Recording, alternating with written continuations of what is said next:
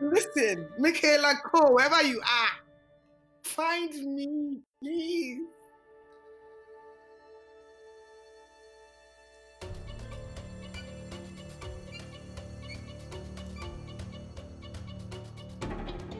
Hello, and welcome back to what people are saying it's the must hear podcast of the winter. It's the Popcorn for Dinner podcast. I'm joined once again by our special guest, Chinasa Anukam, and our producer turned guest, Ebuka Namani. We spoke about the Queen's Gambit last week. Now, this week, we're going on a deep dive into the masterpiece that is Michaela Coel's I May Destroy You. I hope you enjoy it. First and foremost, Michaela Coel is a gift. She's a legend. She's an icon. She's the moment. She is insane.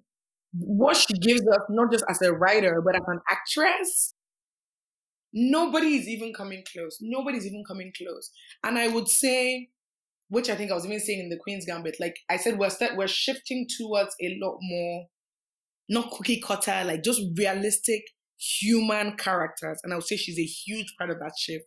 First of all, with chewing gum and with I May Destroy You. I think whatever else you want to say about her, her characters are just human beings that they make, sometimes they make good choices, sometimes they make bad choices, sometimes they are selfish, sometimes they are impulsive, and that's just what human beings are.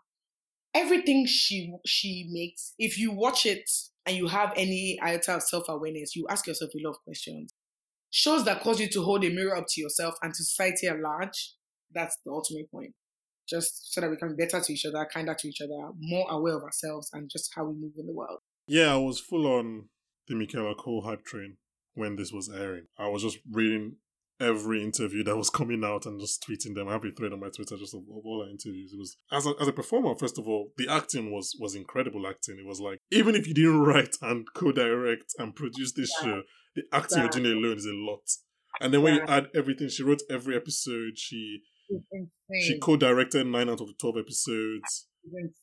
Um, Ebuka, tell us why you think Michaela Coel is overrated and why you hate black women.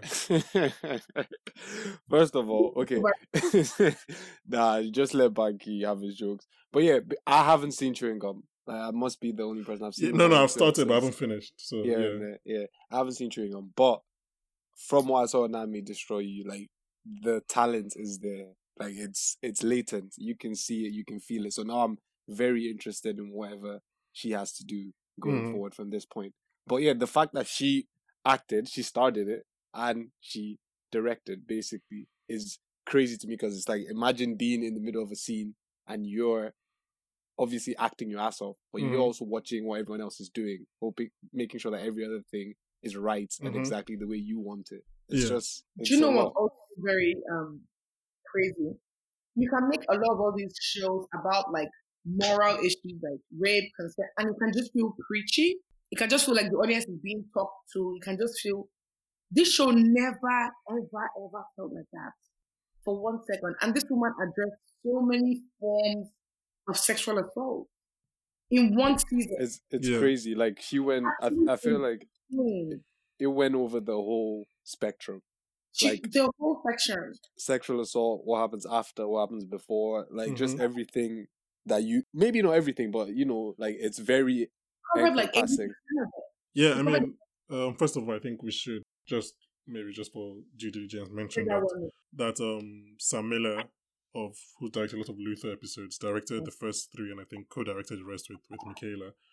Um you're right like you guys are right she covered so much and so so much that when when she started talking about stealthing in the show, I was like, wait, you're bringing this in as well? Like, you have space to talk about stealthing? Like, you've already spoken about actual rape, like, not actual rape, but the rape that everybody understands, right? And now you're going to talk about stealthing as well. So, like, this show is really going to cover everything. Because I was like, yes, please do talk about stealthing because I know I've had, I remember, I think I came across something in maybe second year or third year of, of uni where I studied law, which seems like ages ago. And I was talking with people and I was like, oh, about how stealthing is rape because um, in law, you're misrepresenting the facts of the sexual experience. And people were like, this is, I don't know, 2014, 2015, we were like, oh, so removing the condom is rape. And I'm like, yes, yes, it is. It is rape. And I was like, no, I don't believe you and everything. So obviously I had to have that whole argument and convince people. But the fact that she was now speaking about it, I was like, oh, we're really just gonna talk about everything, and you have. And you're going to do everything perfectly and handle it all perfectly. So yes, you are like this is so incredible. Please go on. I um, love that she she brought up stealthing actually because mm-hmm. it's because it's one of the things this show does well, and it's like about the quote unquote gray area of sexual assault that is all over the world. Mm-hmm. So something like stealthing, a lot of people, like you said, you had the argument. A lot of people don't understand or see how it's that, rape. Yeah, yeah, it's rape. But like when you've started the show with a character like Arabella that you're already sympathetic towards, and then something, someone else violates her, then people who maybe people who don't already understand or see how it's such a big deal can then finally, hopefully, that's what we're hoping for, can see yeah. how it's a violation of someone. Yeah. Because it's right in your face. Like, this guy did this, it's not right. And you can see how it's made Arabella feel. You can see how he obviously deceived her. It's not something that happens innocently. Yeah. But yeah, it's it, it was really it's it, I was really happy that that came up actually because it's one because things that are hard to explain like things like oh mm-hmm. sexual assault isn't just the pinning someone down and like, yeah, yeah, it's not it's not just that yeah it's very interesting that Ebuka just said you start the show with um a character you're already sympathetic towards because another thing I love is that she made a lot of what people can say is just bad choices. Mm-hmm. Yeah, yeah, that's what I was gonna say. She's not a perfect victim. She's not a perfect victim. Work. She left work. She started doing shots. She started doing cocaine. No, from people she doesn't know. No, because and that's another thing. What I'm saying. Like she discussed so much about rape culture without actually saying it. Mm-hmm. You understand? Yeah. What yeah. She was from strangers. She was doing cocaine in the bathroom. Came out. She was falling over the place. People could have been like, "Yeah, sure. If you're doing all of that, what do you expect?" Mm-hmm. Exactly. You had work. That's your work. And that's why I love her. Because I'm saying she's brave. She's not coming here to give you a cutter. Okay, clean um, good girl. She was walking home in the night and then some men came out of the bush. No, that's not only the space in which sexual assault exists. And I think what she did a brilliant job with is even discussing everything around assault. Because even her response when the guy started her, she knew it was wrong. But the guy was like, Oh, I thought you were feeling And she was like, Okay, fair. Which is what a lot of women will just do. You know what I mean?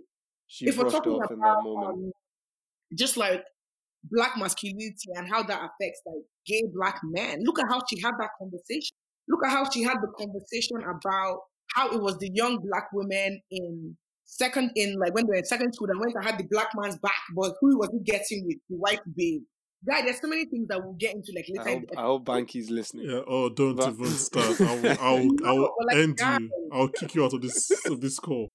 Um, there are but... so many conversations that that this, this First of all, let me tell you. First of all, this show started by flipping so many things on its head hmm. in a way that like beautiful. So first of all, we start. Simon's girlfriend is like fucking in a threesome. We're like, what's wrong with this babe?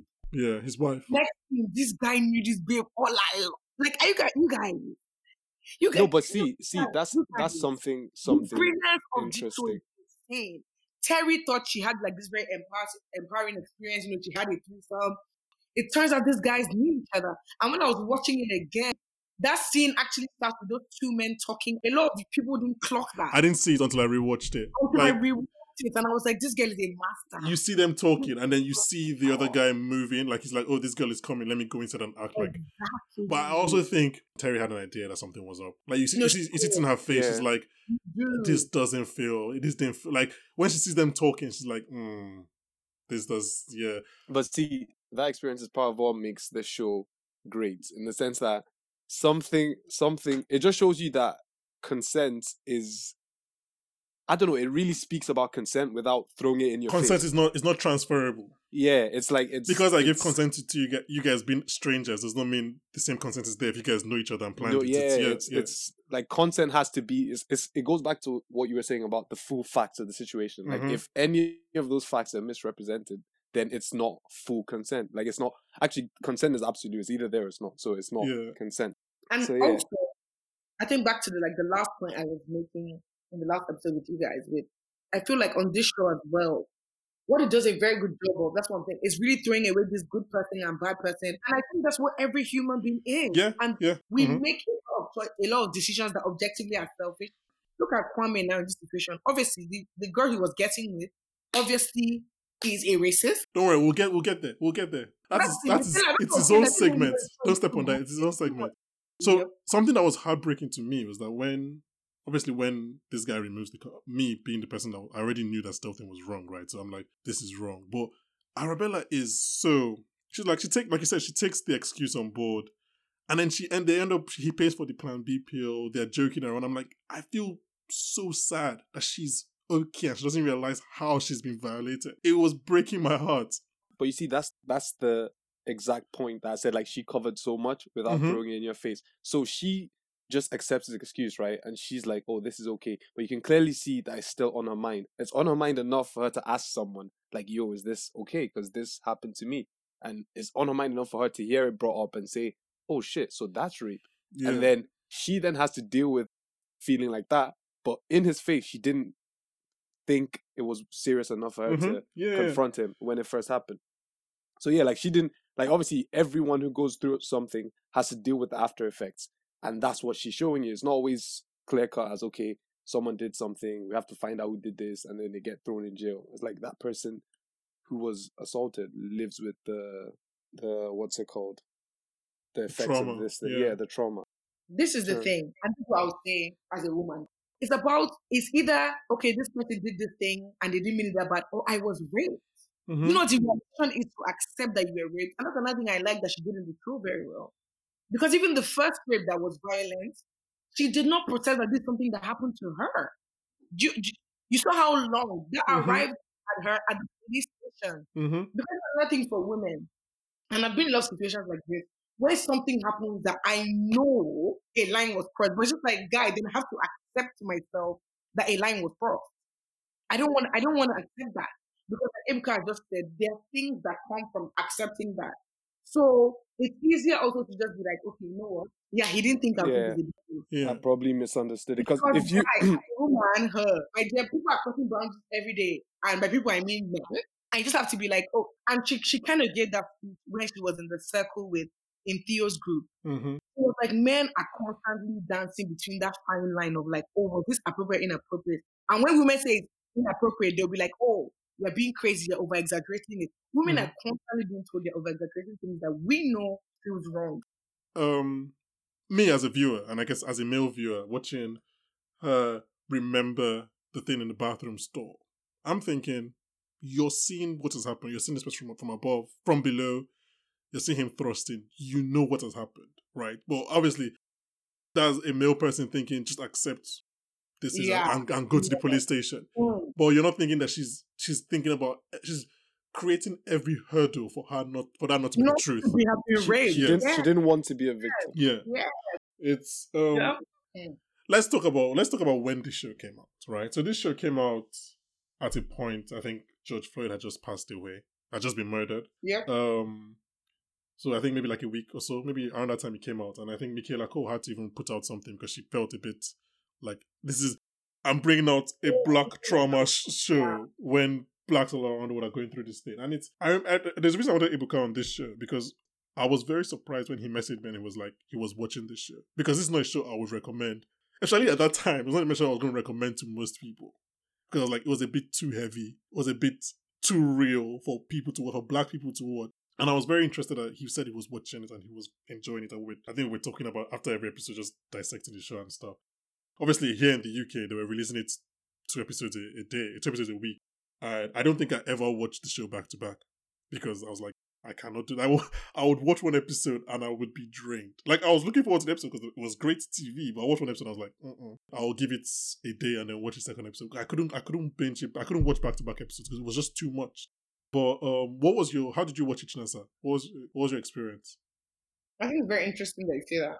When I was first watching it, it definitely was like ah, some weeks I'm like, yeah, I can't watch a story. Like we'll, we'll circle back because mm. we lost. But this second rewatch wasn't hard for me at all. Even the last episode, I said this is my favorite type of show.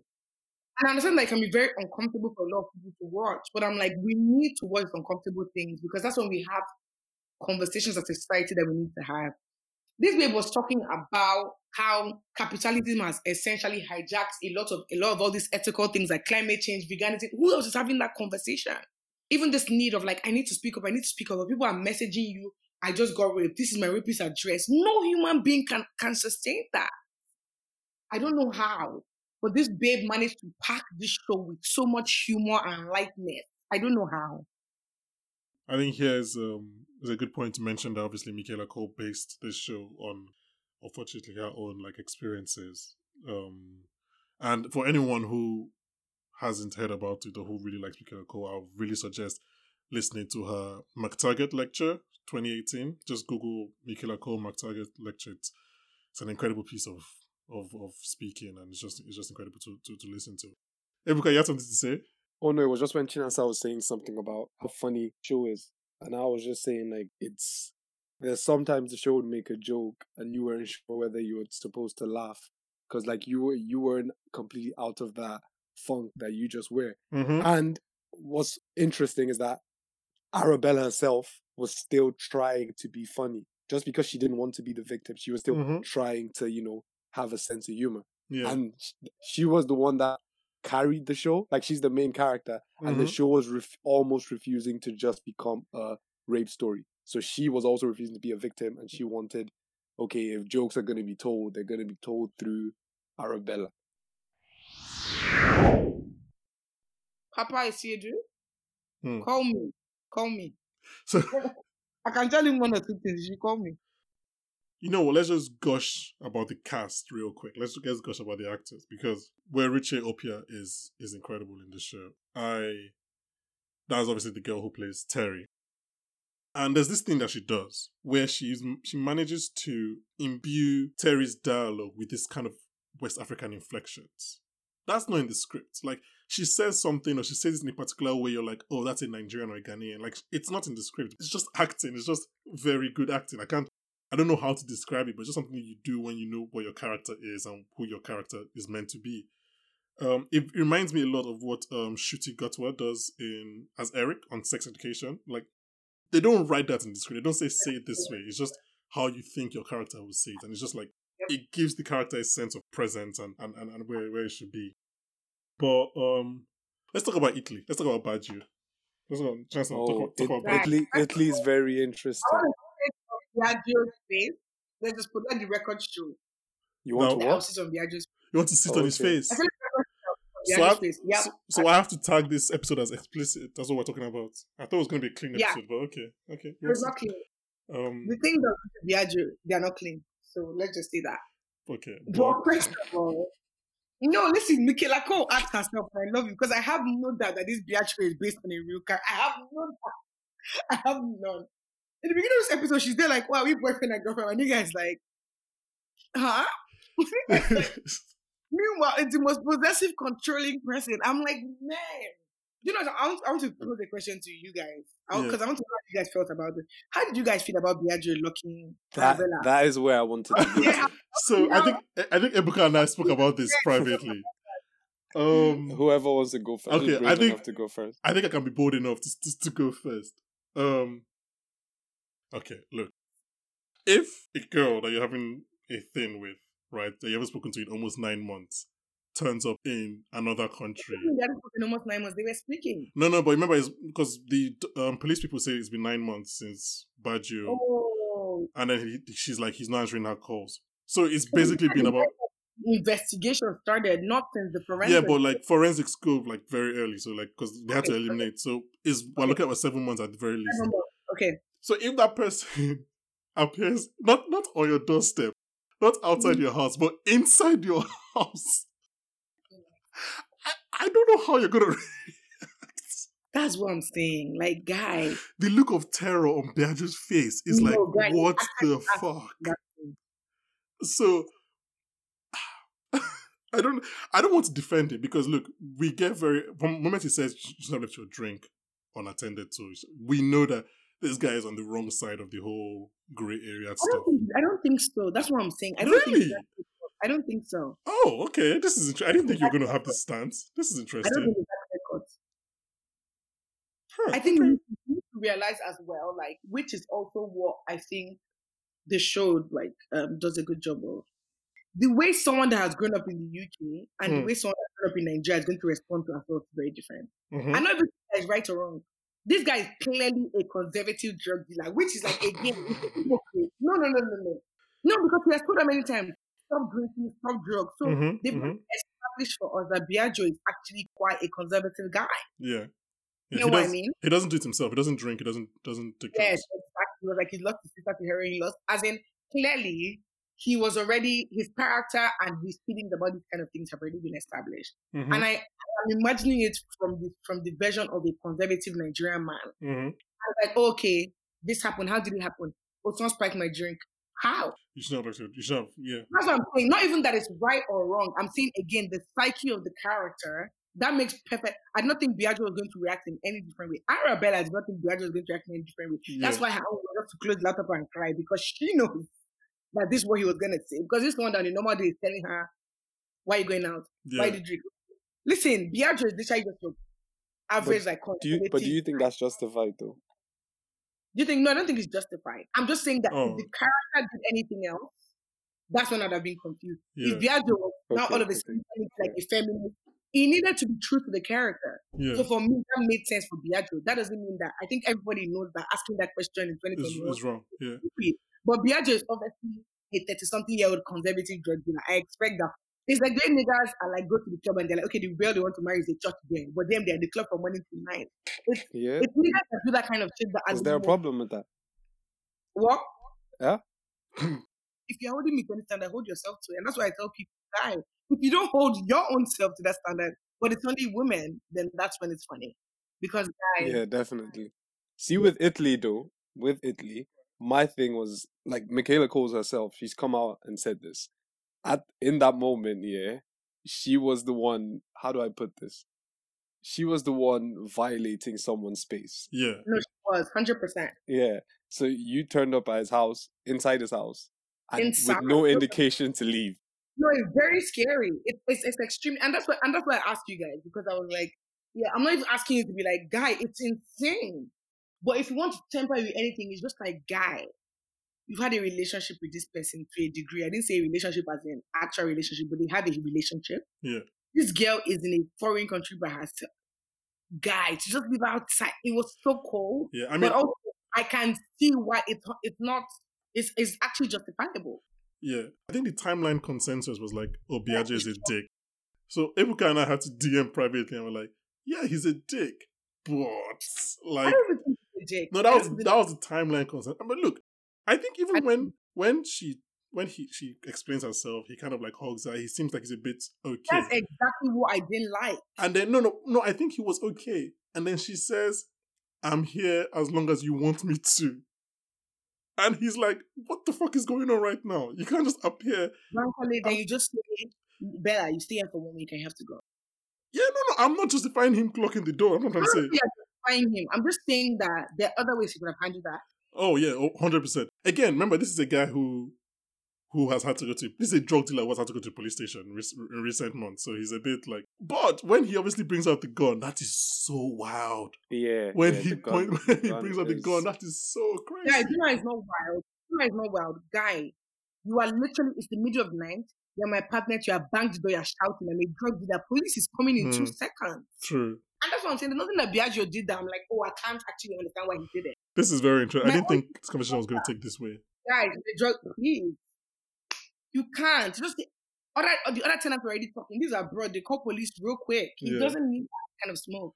My only thing was that if you from Yanda, you have to leave tomorrow show. Like for this guy to lock outside in a foreign country, I was like, God, Biagio, yeah, this is so. But I can see why you would do it, but it's so mean. Oh no, it's very mean. It's very like.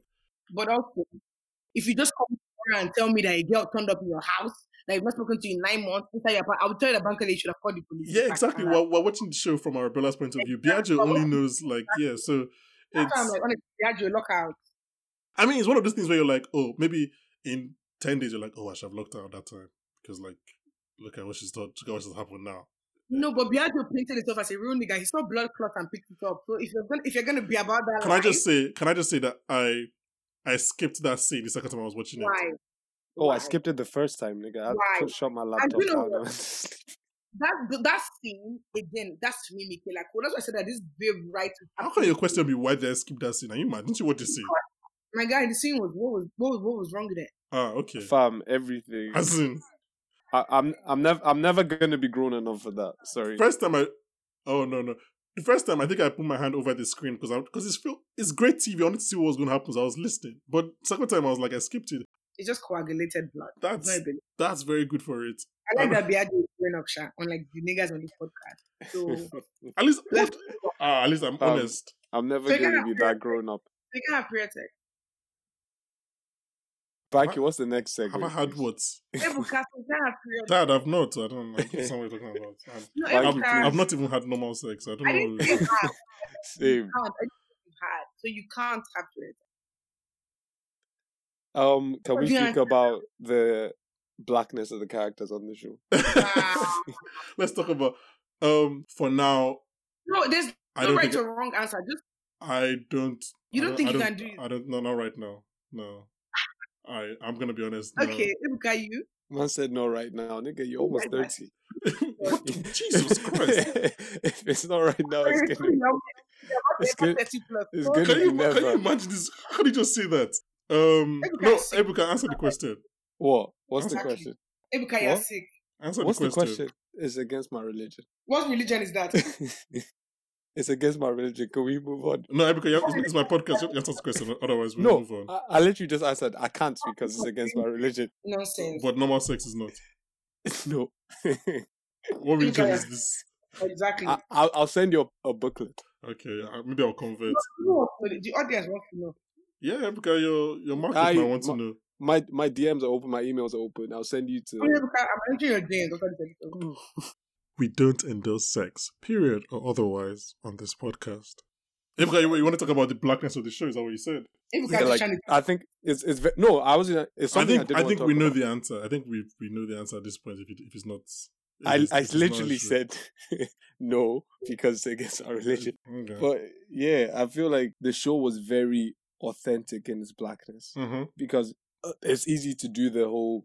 Obviously, like when you've got a black writer and co-director, it's easier. Yeah, when you have But- Michaela Coel, who is not going to sell sell out her race for Yeah. any for anything, yeah, obviously. It's very authentic in the sense that you have from the school scene, the way the kids wear. Bro, that school was- scene could have been in Nigeria. Guy, Fam, it was just, it was the way like the group dynamic, the Mhm. group Yep. chemistry, the alliance almost everything about it. The good dynamic, but also that black women will be holding people down when they're looking for a girlfriend who is looking for them. Okay. Hold that down. this is not this is not a political podcast. you know. Like I said, politics. It's not about politics. This came up in the show. Michaela Coel discussed it. Even the veganism conversation, which I really like, because who hasn't been around their black friends saying, "Oh, this nigga doesn't eat chicken," and then everyone is saying you can like go vegan in a black house, blah blah blah. And then the way Terry is with Arabella's mom, or is it Arabella with Terry's mom? One or the other. It was just like the relationships felt Yeah. real. Like Yeah. if I was there, I would. That's how I would hmm relate to other black people. It was Yeah. it was sick. Yeah, I mean, we, we talk a lot about authentic representation. It's very, it's very, very good, and I think it's also good in the negative aspect. Like, um, Obio and I talked a lot about about drug use and industry. Yeah, black people are also doing coke, man. Yeah. Well, they also do ket and they do it on their night out, and they, they go back like Simon. They go to the bank the next day. We do not endorse any form of drug use on this podcast. Can we talk about Simon and his wife and the threesome? Right, Oh. right, right. Can you see when we say men? When you later, See, Michaela Coel See you. See with Simon. Ebuka, Yeah. mute your mic. Cheers. Let's come in. Okay, you want a this man came home to his Okay. babes talking about this recipe just came to me, yeah. Pinto beans and plantain, mash it together, blend it. Meanwhile, it's his bald headed mistress that taught him that recipe. I hope people know. Wait, really? I didn't clock that. No. How did you get? I didn't clock this town's gay stuff. You guys, that flew over your head. How did you? Gee, Emka, did you clock that? You guys No, I didn't. Like how? Where? Ah, what killed me in this show is when Michaela came to these girls and they realized they had been spiked. See, she did so many things well. Yeah. The mistress complex this babe displayed. She just told that we're both spiked, you know, like we said. Shut the hell up! Don't ever come to my door. I, you, you're looking at me like I'm stupid. Nobody told you you're stupid, but clearly you feel stupid, sis. And you're here projecting onto Michaela. You think I'm an idiot, yeah? Think about that. I've, I've been fucking Simon for six months. Okay, every, but who every, every Thursday? Did you him how to make plantain? Appoint, appointment every Thursday. Do you know what I love? I love when the wife comes to the door and she's like, "Look, I would do this, but I'm tired. Like I just, she's like I just can't." I was like, "Okay." The fact that Simon was leaving for his side chick mm. is what makes it really bad because yeah. naturally, like everyone should know, or hopefully knows now, which is what makes the show good. That you shouldn't leave, you know, your female friends in a state like especially people that you don't know. Like yeah, yeah. But like the fact the fact he was doing it for his side chick is very mad. And it's very it's very real. It's very real. Anything for a nut. Anything. They will leave you. God, this episode has taken a turn. This episode no, no, has, has taken a turn. Um just for anyone who's what I may destroy you, right? If you have five minutes, just the same way I suggested you go back and watch the final chess match in Queen's Gambit. Just go to the club, the bar scene in the first episode with um, Simon and his wife and his cousin, and just focus on his cousin's facial expressions. They are so incredible. They are so hilarious. Like this, this guy is like what? I think he knows from the moment. I think Simon must have told him that this is his side chick. So his reactions to his side chick talking to the wife and everything are just it's just funny, man. I think anyone who has five minutes, just go back and watch that. Okay, let's talk about Kwame. Let's talk about the character Kwame. Paapa Essiedu. Ebuka, what did you have to say? I thought like Kwame that was his experience and his sexual assault was was juxtaposed with what's her name? Arabella's. Arabella stealthed, yeah. Yeah. A very, so, very tough sequence to watch for me. Yeah. So he like let's say, okay, what happened to Kwame happened to Kwame and he's in the same boat. Like he's unsure of if this is sexual assault or not but he feels st- more strongly about it than Arabella does about being stealthed. Like he feels strong enough or strongly enough about it to say, okay, I'm going to go to the police. And now he goes to the police, but he doesn't even know the words to explain or to say it to the police officer. Yeah, I mean, he doesn't know his name. Yeah. He gave consent earlier for the sex they exactly. the first time, so yeah.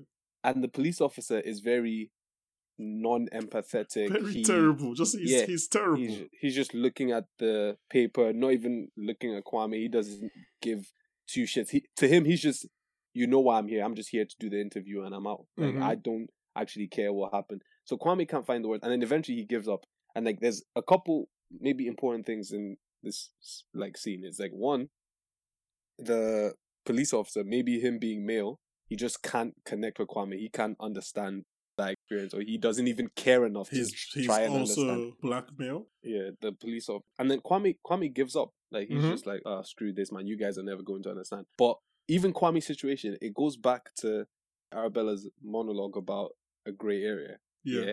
Ever since that monologue, yeah, I almost every interaction I've seen on TV or in real life between a man and a woman has just been colored by that monologue in my head. So it even shows up in industry, like every time Kenny and what's her name? Yasmin, Yasmin and yeah. then Eric and Harper. It's like you you start see once you start seeing it, you don't stop seeing it. That there's a fine dance that the real I don't want to say psychopaths, but the real dicks like know how to balance. Yeah, no, but it's the same. Isn't isn't it the same thing that men have been saying since what since 2016? They're like, oh, I don't know how to talk to women now in the yeah, in, in uh, the Me Too era because all of a yeah. sudden the way you talk to women must have changed or something. Like, yeah, it's it's because you've been dancing in that gray mm-hmm. area, yeah, and then now you realize it's not so gray anymore. So yeah, no, and was, you know you feel safe because yeah, it's not definitely. black. Like, oh, I don't know how to talk to women in the workplace or in the bar. Like, bro, are you serious? How were you like, talking to women before? Guys, we're talking by, by holding away. That's how they were starting. I think with the Kwame thing, even beyond the individual officer, gay hookup culture is such a secretive, specific thing. They don't know each other's names. When he was reporting it, what's this person's name?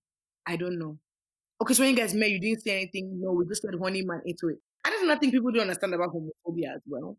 You force people to live in the shadows, and then even beyond any officer, whatever, it just makes it difficult for like there to be any justice for them because I was literally going to say that. Right. Mm. So hmm. first of all, I doesn't know his name. I have his address. That's not enough. They can't just go to somebody's address. Okay. Um, Kwame yeah. doesn't know if you him or not. Okay. Um, he's marked what? as discreet on the app, which is like a very wild thing to think about. Don't ask each other names. So I'm like, even for the officer, I think it was difficult for the officer as well. Of course, it was awkward for him, and there was obviously internalized homophobia and all the things in the black community. But that's what I'm saying. I think it was even a deeper conversation than that. Mm. What I like that she does well, which is just because even with her, it was like, okay, we have a weak sample. Once that weak sample is done, even when you remember the person that raped you, doesn't matter. Because, and that's when people are always shouting, take it to court, evidence. Rape is extremely hard to prove. Rape is extremely hard to prove, man or woman. Rape is extremely hard to prove because even when a lot of people accept the fact that they've been raped, okay, you have to find evidence. Maybe it took them three months to get there. Where is the evidence anymore? It doesn't exist. Mm. And her, okay, they had a weak sample, they tested it against somebody, it wasn't the person. If she didn't keep going to the bar every day, that's how her rape case would also just have ended. So I think rape in itself, it's a very difficult thing to investigate.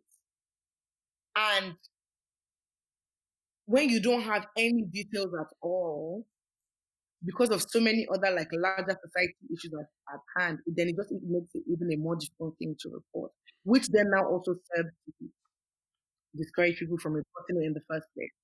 But I was also going to make the point, which was another point that you just made of like, this thing just happened to him. Again, just not wanting to say it out loud because he called Arabella. Mm-hmm. going to say it, and then he just you can't say it. Yeah, of course. not. So it's just an extremely difficult thing to grapple with. Um, because that's what I'm saying. Even when he did end up going to report, like, was obviously days after, obviously, a lot of lots of evidence, all of that. I so, he, he could only tell Terry like after he had basically a PTSD experience. See that PTSD experience. Yeah.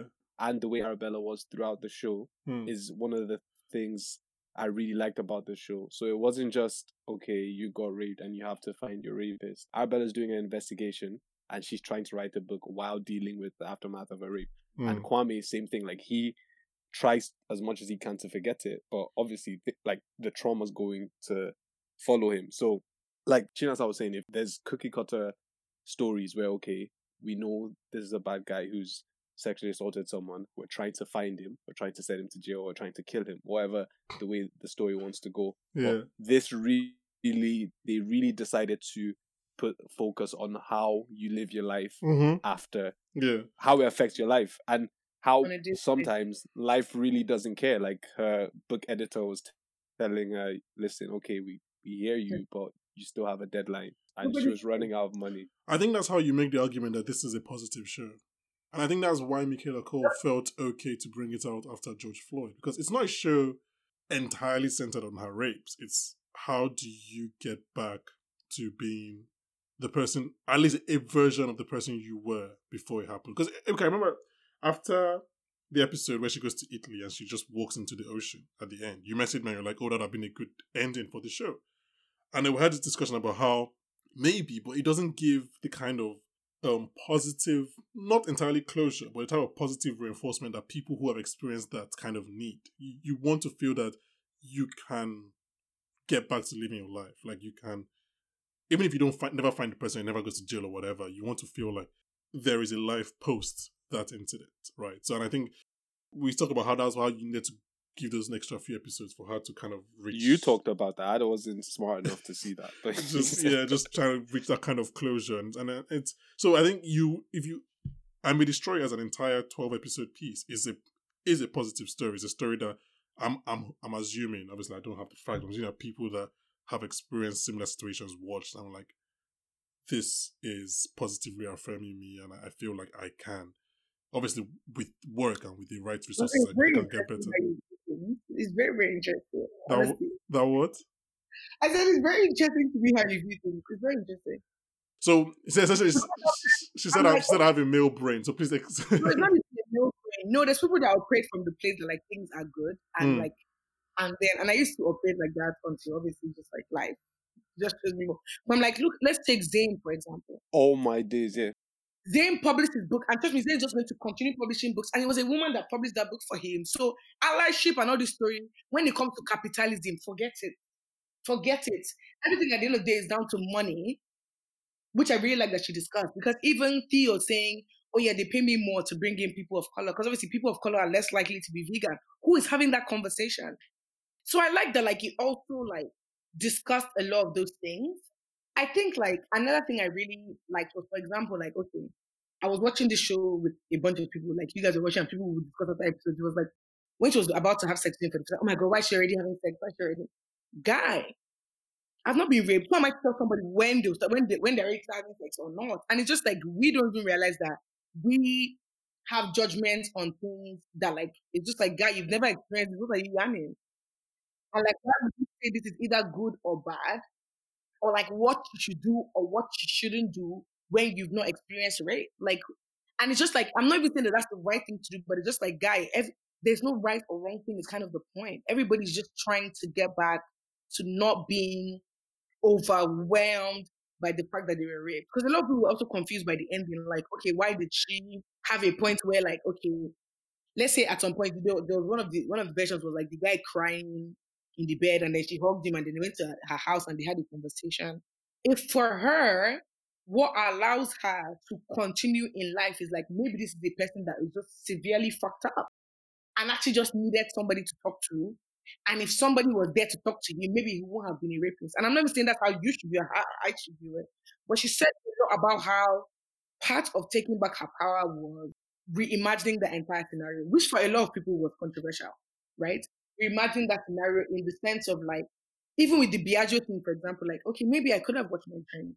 And not even from a place of victim blaming, but from a place of like, that makes her feel like, because otherwise she just feels like, rah, I say, oh my, there's nothing you can do to not be raped. Like I can just be walking and be raped. But reimagining a lot of those things helped her, and she's not saying to anybody else, but it helped her feel like okay, she has some control because what she was really struggling with was like, right, okay, so man, this what I'm just vulnerable at every point. Someone can just come and rape me tomorrow. Why should I continue existing? Listen, this is Michaela Collins, man. no, I'm not even joking. And that's no, no, no. I'm just saying. It's this good person thing. The good love first for Michaela Collins. When you really realize, like, rah, I'm not a good person. That doesn't mean like, oh, you're evil. Oh. But it's just like I've you I have and you have and we all have done things that are incredibly selfish. Mm-hmm.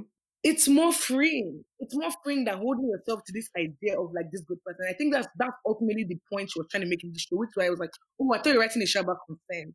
Mm. And I think in writing this story about her rape, what that what she uncovered was everybody is flawed and complex.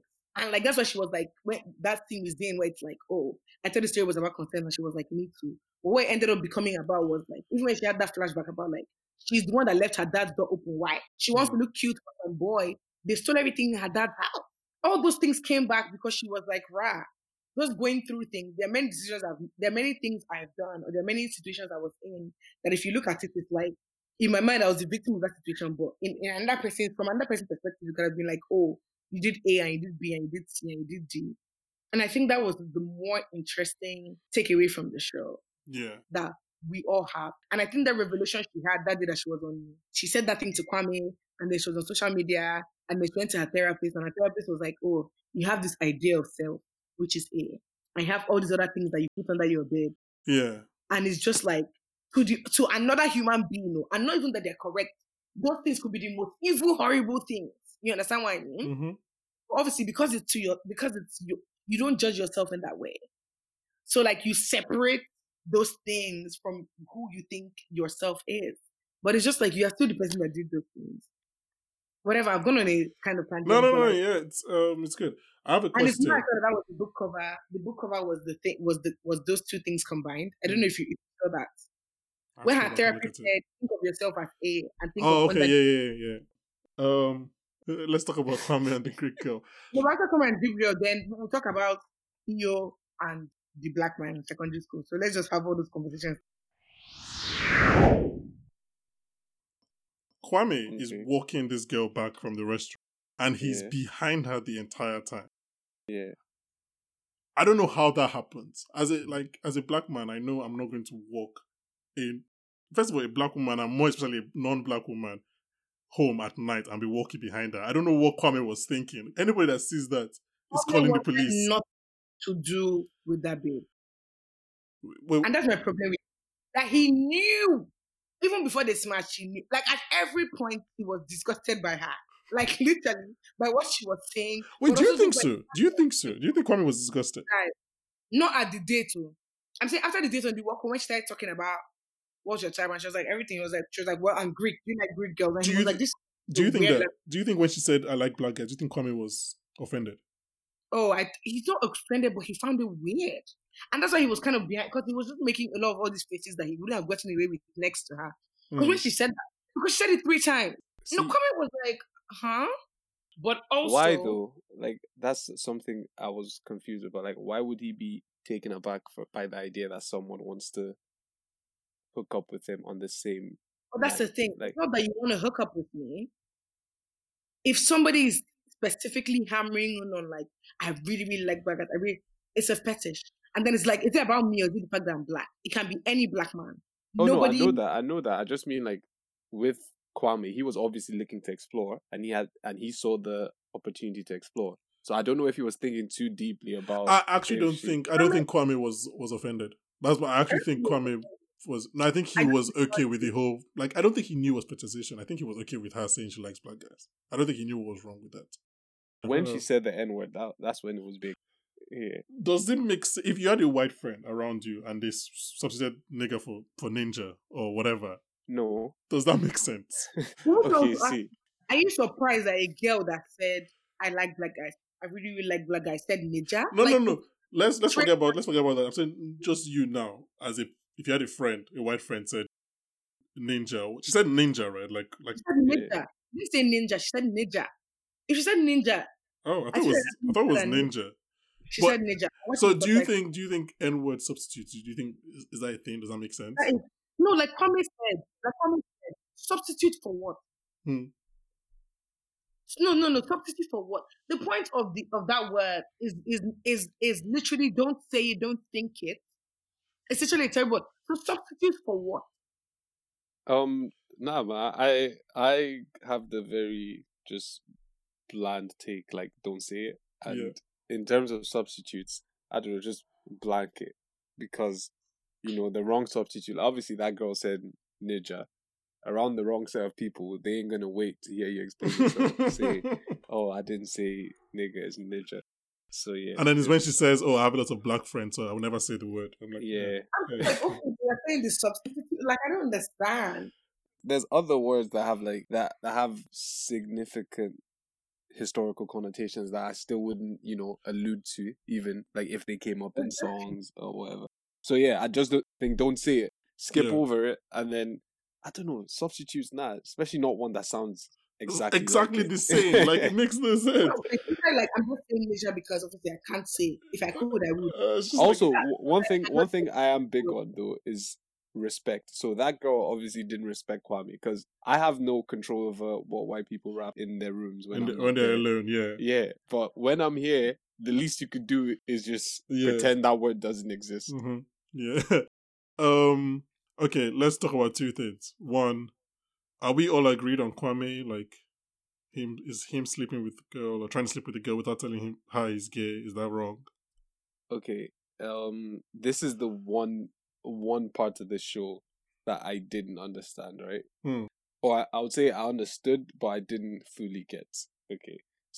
They've tried to make a big deal about Full Fax's situation. Mm-hmm. And you mm-hmm. even see at the end with um Terry's new boyfriend being so forthcoming and telling her straight up that mm-hmm. he's a trans man. Yeah. But with Kwame, I am still struggling with the idea that you that if you're a gay man, you have to tell I think it's it's wrong because Kwame was fully a gay man who just wanted some fun, so he was using her. Mm. Okay, but assuming he actually, I don't know how to put it, he was actually bisexual, or he was actually someone who dated both men and women. Mm-hmm. Yeah, for a hookup, I don't know if it's necessary for him to like be in front of a door and be like, okay, listen, before we do this, I sleep with men as well. I don't maybe it's because like gay people have been discriminated against, but I don't see the real like I don't see why that's such a big deal. Except you're going into a relationship or you're speaking seriously. If it's just a hookup, I don't see why it has to be said at the that you know for a reason that's not discriminatory. Why does he have to tell her at the door that oh I am gay or I have slept with men in the past. By the way. Yeah. Um, do you have any thoughts? If you're bisexual, that's extremely different from being Yeah, gay. I think so. If you're bisexual, Yeah. you're attracted to women. Guy, if you and go and rewatch that scene, Kwame did not even enjoy sleeping with this. Like he literally could not want to have wanted to be father from this place. So it's just like if But he thought he wanted to explore. What? He, He, didn't thought want he to wanted to explore. And explore. this is the thing that he said. He said sex with men just didn't feel safe for him anymore after he was raped. I don't think anybody wants to feel like an experiment. So I think that's just what it is. Yeah, and I think it also it also feels to her it also feels to her like you're actively hiding something. Yeah. See the hiding thing, I understand it because that makes sense. Because Mm. it's such a big part of your life for it never to have come up in Yeah. all the conversations. Um, Chinaza, I remember you want to talk about the dating habits of teenagers. I just really thought that Theo. So first of all, okay, they started getting together. They not even doing anything for one minute. They're already taking pictures of this girl. And this back to the speech that made. No, no, no.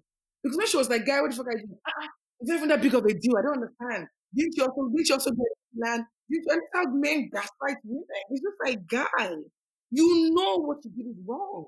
You know. If you're keeping it a buck, you know what you did was fucked. But also, this, this reminded me of Layla a lot, which is any girl that like has started like doing stuff like before, like because obviously women reach sexual liberation or whatever very very recently. Any girl that has started doing stuff for other girls, eh? But didn't you give Dylan? Didn't you give this other person? Please, um, like okay, so I give. What does that have to do with you? Next thing, he offered her money. Yeah, no, was and, and you know, the show you really covered a lot. what broke my heart is that guy. These people are in secondary school. Let's say like year eight, year nine, and he already has this level of entitlement to women. Hmm. Where does that come from? And that's what I'm saying. Culturally, we we have to have so many conversations because I'm telling you that like literally the people that approach me Leila and like were like get with me for bond. I call it bond. Um, for all those listening, Bonds was a snack that we used to get served in school. Yeah, you need to find them and slap them. I would be so. No, I don't know if you remember because back you remember a yeah, lot of girls. yeah, yeah, I remember, I I remember a remember. There were so many girls in my my boarding school. I remember they would just be like, "Hey, that girl now." They would literally tell them, "Ah, Yeah. but you've given the guy. Why don't you want to give me? Are you in? Is it party pack? Is this Christmas present? What the hell is going on?" No, that scene. I'm telling you, out of most things, that scene was very jarring for me because it actually took me back. Because I always talk about it with like a lot of my friends in day age. In high school, Emeka, they would take light and men will leave their class. Their class is in a whole different block and run to your class to grope you in the dark. the crazy thing is like I'm seeing this this scene in a whole new light. Hearing you speak about it, it actually makes sense. And like every almost every interaction between a man and a woman on this show is important in some way. I don't understand. So if your friends don't see that, okay, you've gotten to a woman, you haven't gotten with her or what? Yeah. Man. Oh, okay. You know what? You know what? That part resonated with me. In that scene, I'm like, my nigga, you ain't even started. You haven't even done. You haven't done yet. I anything. need- Like, Bro, write your GCSEs first, then we can, Yeah. start, we can start talking. and then I'm like, you're already in a hurry to start bragging and showing people. Because I'm just like, obviously, Theo went and took it to the, to the goddamn man. He gave her a double head of degradation. No, it's it's it's, it's crazy, man. Like I, I feel like honestly, we could talk about I May Destroy You for Yeah, I think I think it might be time to, to, to end this session. It's been a long one. Um, Frankly, it's like both of you get to fuck. after that. nah, it's like I, I like I mean, like it's testament to the quality of both shows that we could honestly speak about both shows forever, and it's been it's been a very good conversation with both of you. Um, I think we've spoken a lot about two very great shows. Like I said, I May Destroy was the best show of last year, and Queen's Gambit was my third best show of last year. So, and I think they're both very very different types of shows in terms of just the feeling What was the second? Um, Better Call Saul. Oh, I haven't seen that. Yeah, you should. I really like it. But yeah, I think they're two very different types of shows in, in how you make you feel, but just important shows on their own right and just beautifully delivered shows. Um, okay, tell people where they can find you. What content do you have out currently that they can find that you can speak about? First of all, just want to re um, state that Bia Drums to be place. So find me. Um, Focus, woman. What I have out? Well, I have a lot of my um, stand up comedy content on my page, Instagram, Chinasa underscore Anukam. Gonna start doing monologue Mondays as well. So I'm gonna be putting a lot of just monologues out. Have a show coming, you know, more more to be more will be revealed as time goes on with that. Just follow me on my socials, Chinasa underscore Anukam, and you'll be updated. Yeah, so follow her on Instagram, Twitter, TikTok, Chinasa underscore Anukam. Also follow, she has an Instagram show at Conversations with Friends. Follow that. Um, yeah, man, I've I've known Chinasa since 2006, and she's, if nothing else, she's a very busy person and has a lot of talent and skills to exhibit. So hopefully, we'll get to speak more about her content. Um, it was a it was a big coup for us to get her on on this oh episode, so we had to we had to take all the time we could get from Chinasa. Um, yeah, so I think that's a good place to end it. Thank you to our producer, Ebuka Namani, who made his behind the mic debut. It was stressful. now you guys see why, why I'm in the background. Thank you to our special guest, Chinasa Anukam. Thank you to our special host. um, shout out to Obiora George Fiacho who couldn't make this episode. Shout out to our, for not making the episode No, next time.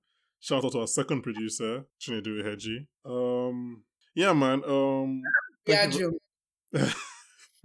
so apparently Biagio and Paapa Essiedu, please hit up Chinasa.